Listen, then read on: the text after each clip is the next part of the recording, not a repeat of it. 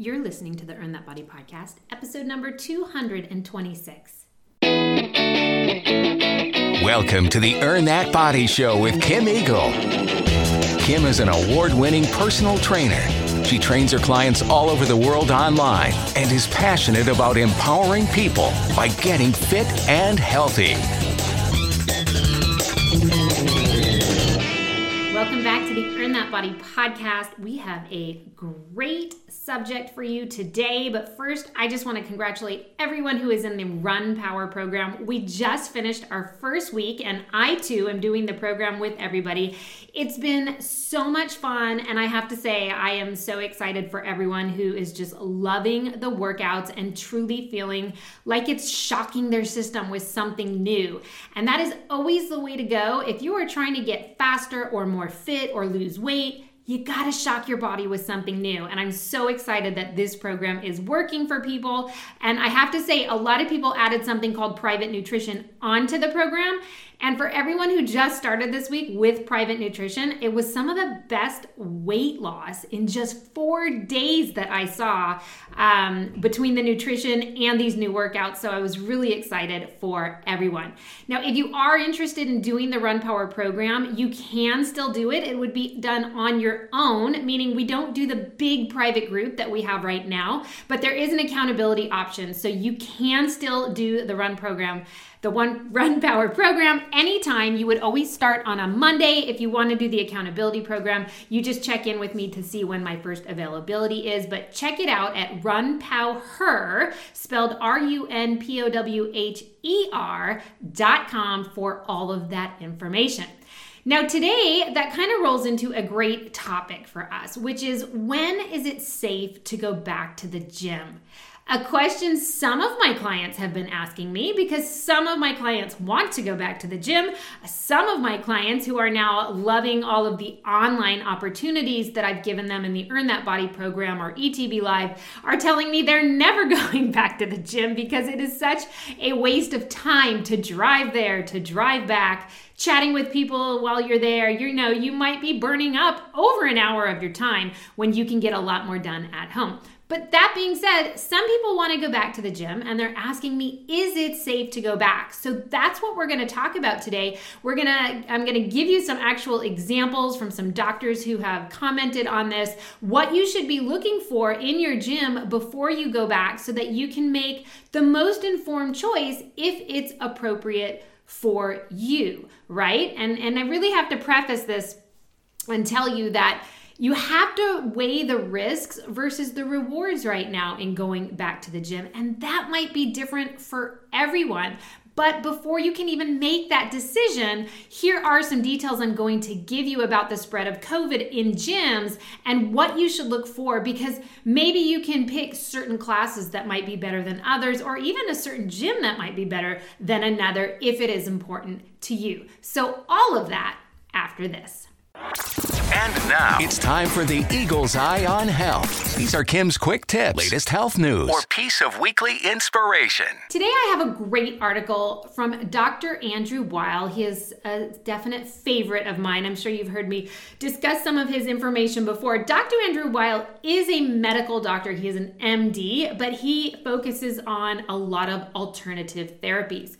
Well, he recently came out with an article and it asks if a sweetener like evaporated cane juice is a better kind of sugar. Or I should say, someone asked him if evaporated cane juice is just like sugar, worse than sugar, better than sugar. So, just so you understand, evaporated cane juice is just what the name says. It's fresh sugar cane juice that is evaporated and then it, they actually crystallize it. It is a straw colored. It has a rich flavor. It uh, it's say some people say it's a richer flavor even than a white sugar. And other than having some trace minerals which aren't found in your basic white sugar, there's not really a difference between this cane sugar and white sugar. The problem with all types of sugar is not that they are inherently bad for you, according to Dr. Andrew Weil, but what we consume is that we consume too much of them, right? So I always tell people also sugar is not the devil, it's how much sugar you're taking in. Now, sugary foods and drinks contribute to obesity, they contribute to tooth decay, diabetes. They can also raise the glycemic index of meals and put a huge burden on the pancreas, raising, raising that risk of insulin resistance, which of course then can lead to the diabetes level.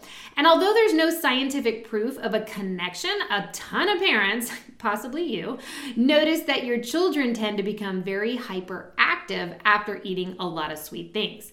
Now, the body converts all caloric sweeteners to glucose for metabolic fuel, but some contain more fructose than others. And it is important to try to limit fructose consumption. Both the white sugar and the evaporated cane juice are 50% fructose.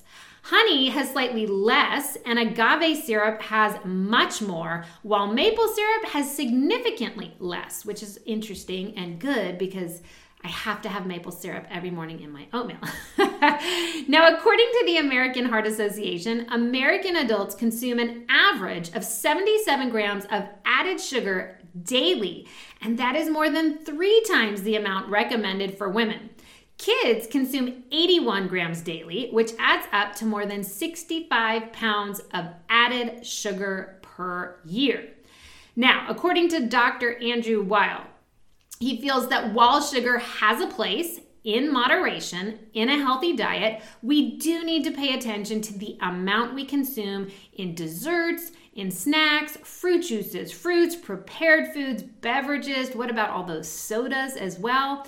And if you're concerned about the effect of sugar on your health, you might want to try without all the types of um, what should i say you, you might want to try going without it i guess you could say for a few days see how that feels because dr andrew Weil feels that if you give it up for a few days and you feel depression, you feel fluctuating energy, you have incredible mood swings without the sugar, then obviously cutting out sugar might make a noticeable difference in your life if it's already impacting you in just a few days. So sometimes, if you want to know if you have a problem with eating too much sugar, just try to cut it off for a few days and see if you have some of these incredible negative sort of side effects. They're like detoxes, basically, right? And that would be a sign that you are probably taking in way too much sugar. So you don't want your body to start depending on it.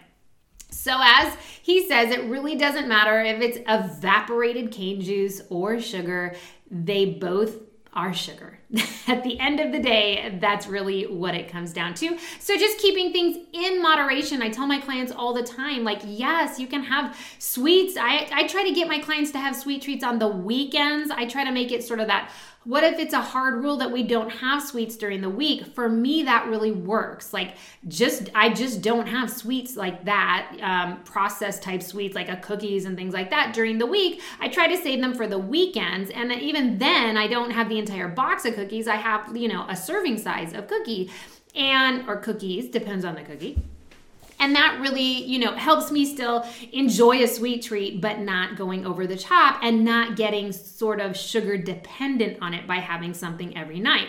When i see a client who is having sweets every single night i try to make them understand that if you have a piece of chocolate every single night after dinner i can promise you that you will crave a piece of chocolate every night after dinner. And so it just becomes a habit and a craving that you're creating. And unfortunately, you just have to give it a hard stop. Otherwise, it will certainly continue. But once you can get past that, you know, there, there are going to be a few hard days. It's sort of just like stopping alcohol or something like that a few hard days of, of not having the sugar and all of a sudden you get your energy back and you feel better overall. So again sugar is okay. It is not the devil. It's just limiting and making sure that you have it in moderation. Okay so is it safe to go back to the gym? It's been over one year since the COVID pandemic started. And many gyms were shut down for a long, long time, as we know. And a lot of people started walking outdoors, doing more hiking, uh, getting into running. A lot of people got home bikes like the Peloton, or even started a lot of my programs. I sold a lot of my programs during the pandemic because all of them, like willpower, can all be done online, all workout videos that you can do from home. So a lot of people definitely went that way and continued to exercise, but did it from home. Now, what works for some does not work for all, and I totally understand that. Meaning, many people are dying right now to go back to their gyms because the reality is they are not getting the job done at home. And from what I've seen, and in talking to a lot of people who have or haven't been working out at home effectively, the home thing isn't really working out for people generally unless they're on some kind of program uh, that's sort of giving you daily guidance. So if you just have weights at home or, you know, a stationary bike at home or a treadmill, it's not that enticing to do those things unless you know what to do or someone gives you an actual workout. So those people are really struggling, even though they have all these opportunities to work out at home, like a treadmill and a stationary bike or free weights. They're just not doing anything. And again, it seems to be people who just don't have any kind of program or class or video to watch. And they need the extra accountability of hitting the gym and taking a class or working out with their trainer. Well, every state right now in the United States now has gyms open in some type of capacity, which is great. But does that mean there is no risk for COVID? And does it mean there's some risk? Or does it mean it's still super high risk? And is it time for any of us to go back right now? Well, let me go over some interesting case studies that I read. I, I recently read a great article in the New York Times and there were some very interesting case studies that sort of definitely sort of piqued my interest into where things were at and where things are at. Now, here's a, a perfect story. Um, last summer, a 37 year old fitness instructor in Hawaii taught a spin class to 10 people. And he was basically on a bike in the front of the classroom, facing his students, as all spin classes are, and, you know, encouraging them and, and teaching and probably shouting a little here and there, right? The doors and the windows were closed, but three large floor fans had a little breeze going to help everyone stay cool. And as a precaution against COVID 19, all of the bikes were spaced out at least six feet apart. At the time, the gym didn't require people to wear masks as well, because that was last summer. But just four hours after this class, the instructor began feeling fatigued. Ay, ay, ay. By the morning, he had chills, body aches, a cough, and other respiratory symptoms. And wouldn't you know it, then he tested positive for coronavirus. And eventually, everyone, everyone who attended his class that day tested positive too. Now, the outbreak didn't stop there, unfortunately. A 46 year old fitness instructor who attended the spin class went on to infect another 11 people during personal training sessions and kickboxing classes over the next few days before he also fell ill and was in intensive care. Now, the case of the Hawaii spin instructor was definitely alarming because of the efficiency with which the virus left his respiratory tract and swirled around that enclosed classroom and reaching literally every single person in the room. Among epidemiologists, that's known as a 100% attack rate. And it's a lesson in why group fitness classes, which often encourage that super high energy huffing and puffing in a very poorly ventilated classroom. I'm sure you know a lot of those kind of cycle studios. That's how there are uh, so many of them are designed. They're like little hot boxes. They present such a challenge right now to infection control.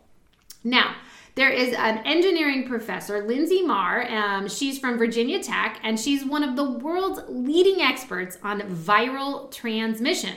Well, thankfully, she's also an avid exerciser herself, and she also wanted to get back to her CrossFit classes. Um, but as the pandemic wore on, she definitely grew weary of what she should do. So she actually worked with the owner of her CrossFit gym. They examined the building plans and they calculated potential class size and ventilation patterns in the facility to see what they could do to really maximize protection. Now, she did have concerns and she still has concerns, and these are what some of the things are that she thinks about in terms of transmission. Dr. Marr said that the challenge with a lot of these group fitness classes is that the participants are doing what? They're breathing super heavy, right? I mean, we all know what these classes are like. It could be a kickboxing class, it could be a spin class, it could be there are even treadmill classes out there. And when you're doing those things, what are you doing? You're inhaling and you're exhaling at a very high volume, much, much higher than when you're at rest. And if someone is there in that room, huffing and puffing, who happens to be infected, they're actually releasing more of the virus into the air, according to Dr. Marr. And the people around them are also breathing super heavy. So, guess what? They're taking in a lot more. So, you can see where, like, one thing makes it bad. If you have it and you're breathing super hard, you're exhaling more out. And if you don't have it, you're inhaling and exhaling super hard and you're breathing more in. You're breathing four times as hard, she says. And the person who is sick is breathing four times as hard as well. So you're breathing in 16 times more than you would under a non exercise condition. So being in the gym is definitely going to be a risk, right? And because of the potential for heavy breathing, Dr. Marr suggested increasing the physical distance even beyond the six feet. She feels that the workout space should be at least 10 feet of that standard recommendation. And to achieve that level of spacing, it really requires limiting the class size or having a really, really large place uh, and room that you can offer a workout. Now, what if you wear a mask? Wearing a mask during exercise is recommended by the Centers for Disease Control and Prevention, but I thought this was really interesting because Dr. Marr said and noted that with that heavy breathing that you get, with the intense exercise, the mask material gets very moist. And when it gets moist like this, it loses its effectiveness. The level of protection provided by masks is so variable that we just can't rely on them alone. So, yes, you should still wear a mask, but just know that as it gets moist, it's actually losing even more of its effectiveness. So, again, a bit of a risk. Now, what about ventilation? Because that is definitely a huge component here. And for Dr. Marr and her gym, they felt the solution was to open multiple garage style doors. Even in the middle of winter, they did this. And to make sure that the ventilation was adequate, the gym got a carbon dioxide monitor to measure the buildup of carbon dioxide in a room. Because, as you probably know, humans exhale carbon dioxide, and its level can actually be an indicator of how well a room is ventilated. Under everyday conditions, like while shopping at a supermarket, an indoor carbon dioxide reading of 800 parts per million would mean that the ventilation levels are adequate to reduce the risk of breathing in other people's exhaled germs. But given that whole heavy breathing thing that occurs during a workout, Dr. Marr advised trying to keep the indoor carbon dioxide levels even lower to about 500 parts per, per million and to increase the ventilation if that number started to creep up towards 600. Now, according to Dr. Marr's, her CrossFit gym did space people 10 feet apart. They were able to increase this ventilation and so far are having really good success with not having COVID transmission. So that is great it is awesome when you work out in a place that has that garage style door opportunity. but most of the big gym facilities don't have that. So it's something to keep in mind. Now, one question that came up for me is would the type of exercise in the classroom actually make a difference? And the doctor feels that definitely yes, the type of exercise does. And while COVID can spread in any type of indoor class for sure, the risk is always going to go up as exercise intensity increases because of, because of that breathing rate. The volume of air someone breathes in and out every minute is called minute ventilation rate. And according to another doctor, Dr. Michael Koehle, the director of Environmental Physiology Lab at the University of British Columbia, and also an expert on respiration, um, it naturally rises more, he says, during strenuous workouts, such as a spin or a dance class, than in lighter workouts, which absolutely makes sense. Lighter workouts being things like yoga or Pilates. Now, at low intensities like the yoga, the Pilates, and even some types of strength work, you can breathe a lot more through your nose. And in case you didn't know this, nose breathing is always going to be better than mouth breathing for these situations of risk of COVID because the nose is actually a natural filter. So if you can breathe through your nose in yoga and Pilates, and like I said, some strength work, that's definitely a better that's good that's better. You want to be able to do that. Another important factor is that it is more comfortable to usually wear a mask in those lighter type workouts. Um, wearing a mask during strength training and lower intensity exercises like yoga and pilates that mask isn't terrible. I mean, no, we'd prefer not to wear it at all, but it's so hard to wear a mask when you're doing high intensity exercise. And they definitely all say, all the doctors out there say, but people do need to be wearing these masks indoors. That's a 100% given. So, all these things you have to take into account. So, if you are going to go to the gym, you know, maybe you take the lower impact classes where some of the huffing and puffing breathing is just not as bad because that's going to limit some of that risk. Now, you might be wondering, well, how do you know if the room at your gym has adequate ventilation? It's hard to know, right? And gyms and fitness classes, they are advised right now to meet certain ventilation standards but it's tough for the average person to know whether a building's ventilation system is adequate enough for infection control. I mean, that's not something that most of us know when we walk in. Now, things you can look for, like high ceilings, that's a good thing. You definitely would want that. And if you can smell someone, they say that's a bad thing, right? And I, it's so funny that they said that if you can smell someone, that means the ventilation is not very good. And I always think it's funny because as a runner right now, when I run by someone and I only run outside, I always try to run like six feet apart if someone's coming at me. I try to get into the road so that there's some distance between us. But once in a while, I have smelled someone's like perfume. And to me, that says, oh, that's not good. Like if I was close enough that I can now smell that, that is not a good sign. And that's outside, right? So if you're indoors and you can smell somebody, whether it's a good perfume smell or a bad smell, that would definitely be not a great size. Now, ideally, a group class should be held in a room with open windows, open doors that are on opposite sides of the room because that's what creates that cross ventilation. A classroom with only one entrance and no windows at all, which is a common situation in a lot of gyms, right? Probably doesn't have adequate ventilation to keep you very safe.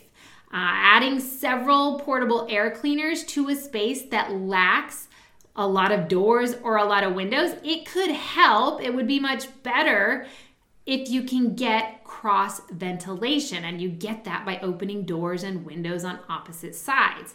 So, this is something else you might want to look at if you're looking to go back to a gym. Does your gym have a big open room with doors and windows? Or is that cycle studio totally, you know, blocked off with four walls and a door? A lot of these cycle studios, and let's face it, the SoulCycles out there created these very unique studios and where you go into a little box and you sit in a box of steam. they barely have any ventilation at all. And they have one door, no windows. And those are probably the worst places you can go right now if you are concerned about the risk of COVID. So think about the gym. Maybe you even start looking around at different gyms to see which ones might have better ventilation. Now, what about fans, right? Overhead exhaust fans or window fans that pull air out of the room, that's great, but you want to avoid any class that uses fans to recirculate air and cool down the room. Fans that recirculate air in the room just increase, of course, that risk of viral spread. Now, you might also wonder well, how far apart should I stand? Well, six feet of distancing is recommended by public health officials for most situations. But as we said, Dr. Marr said earlier, she thinks 10 feet in front of you, to either side of you, and behind you is what's going to be much safer during exercise. So, again, think about your gym. When you go take a kickboxing class, are they making it in a way where you'll be able to have 10 feet in front, to the side, and behind you. Like some gyms are doing a really nice job of sort of separating out with some tape on the floor, like where your zone is, and you have to stay in your zone. And if it's not 10 feet, you should know that that risk for you might be increased. Then another great question is well, how many people should even be in the class, right? Well, states have different rules for class size, with some limiting attendance to 25%, to 40% of capacity, and others are allowing no more than 9 or 10 people per class. According to Dr. Marr, um, this class size is really determined by how far apart the people can stand. When people can stand 10 feet of distance from one another on all of the sides, that is going to be sort of the limiting factor for the class size and is often why a class might only be 10 people or fewer. If you cannot achieve that much space between you and other participants, including the instructor, of course, you might want to try a different class. Now, as I said, should you wear a mask? It's a good idea to wear a mask, everyone, and many states will still require them, but you can't rely on that mask to protect you 100%, just so you know. The mask quality varies, and during exercise, masks get moist, as Dr. Marr said, and it reduces their filtering efficiency. And while many gyms require masks to enter, mask wearing often is not enforced or even required in the actual exercise classes. So, again, if you're researching the gym, if you're going back to your gym or looking for a new gym, you should find out what is their policy on mask wearing? Is someone enforcing it as well? Because there's nothing more irritating than going in anywhere where the sign says masks are mandatory and then you go in and people aren't wearing their masks. And like you don't want to be the negative Nelly who's like calling the manager and pointing that person is wearing their mask. But honestly, in a gym, like, that is unacceptable if the gym has a rule that you have to wear a mask. And now you know with the big huffing and puffing, you're already at an increased risk right there. So, find out if your gym or the gym you're looking at has a mask policy. Um, is there a way to monitor the air in your fitness class? I thought is like, come on. I mean, who can monitor the air? because honestly, I don't think that very many facilities like Dr. Marr's have a carbon dioxide monitor. However, it is worth asking your facility if they do have one in a group fitness room and if you can check it. Because if you can check it, then you can see what the levels are at. And if they are below 600 parts per million, closer to 500 is what she recommends, then that's a sign that the room has great ventilation. But if not, if those numbers are increasing, you would want them to be opening the door, opening the window. And if not, you should leave the class. I find it hard to believe that many gyms do have carbon dioxide monitors, but I don't know. It's a great question. Maybe more and more are to sort of help alleviate the concerns of risk. So, again, might be something that you can ask if you're checking out the gyms. Um, now, what if you've been vaccinated? Because so many of us have been vaccinated. I as well am completely vaccinated. Does that mean you don't have to worry about it and you can go to any gym now and you don't have to wear a mask and you're not going to get it so you don't have to worry? Your risk for contracting coronavirus or developing serious illness drops dramatically if you've been vaccinated. So that's the good news, right? But people who are vaccinated, they are still advised to take all the same precautions as everyone else in a public setting. Why do you think that is? Well, unfortunately, some people still can get COVID once you're vaccinated. The good thing is, if you get COVID once you're vaccinated, you're probably barely going to feel it, know it. You're barely going to have symptoms. And uh, my understanding is no one has gone into the hospital um, with a very high level infection due to COVID if you're vaccinated. So that's the good thing. But the bad thing is there's a lot of strains out there right now, and they're saying that some are covered by the vaccine, some aren't. Really, what they're saying is they don't know because this is all so new, right? And so, even if you're vaccinated, you still want to be cautious right now. There's a lot of unknowns about COVID 19, about all of these different variants. So, the best thing that you can possibly do to protect yourself is to still follow all of the guidelines when you're in a place like a gym, which is definitely high risk. Now, the last thing is what about the cleaning and the disinfection? Is that really making a difference? Well, everyone should still be washing their hands and wiping down all of that gym equipment, right?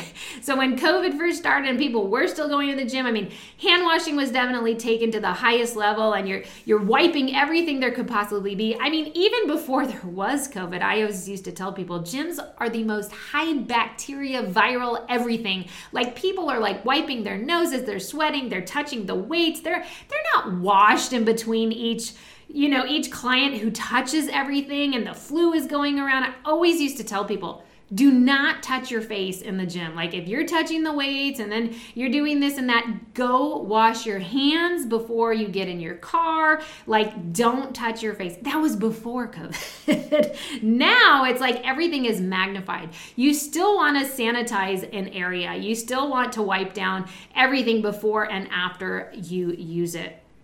Um, but they are saying that maintaining a normal level of cleaning, yes, it is appropriate, but any extra time that a gym has to put into risk control, uh, infection control, really should be geared towards cleaning the air because that is much more of where the risk is than the sanitation. But by all means, everything should still be wiped down. Now, in my opinion, do not count on the gym to be wiping everything down, even though they might tell you we wipe everything every five minutes or we wipe every they simply probably can't be everywhere at every minute. And someone could touch something or sneeze on something or cough on something, and maybe they weren't wearing the mask even though they were supposed to go ahead and make sure you wipe down anything before you touch it. That would definitely protect you just a little bit more. So, is it safe to go back to the gym? You have to make that decision for you.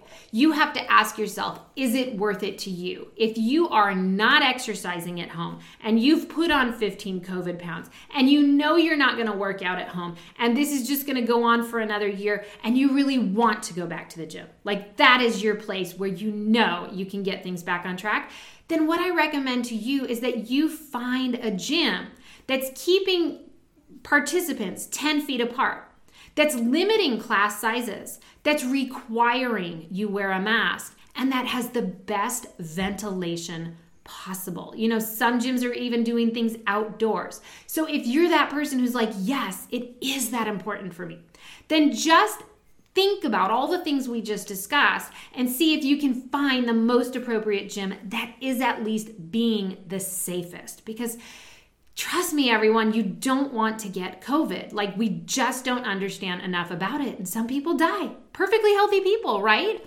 So, I just want to prevent everyone from having to go through that. And so, if the gym is important to you, you have to weigh the risks versus the reward. But that is a personal choice.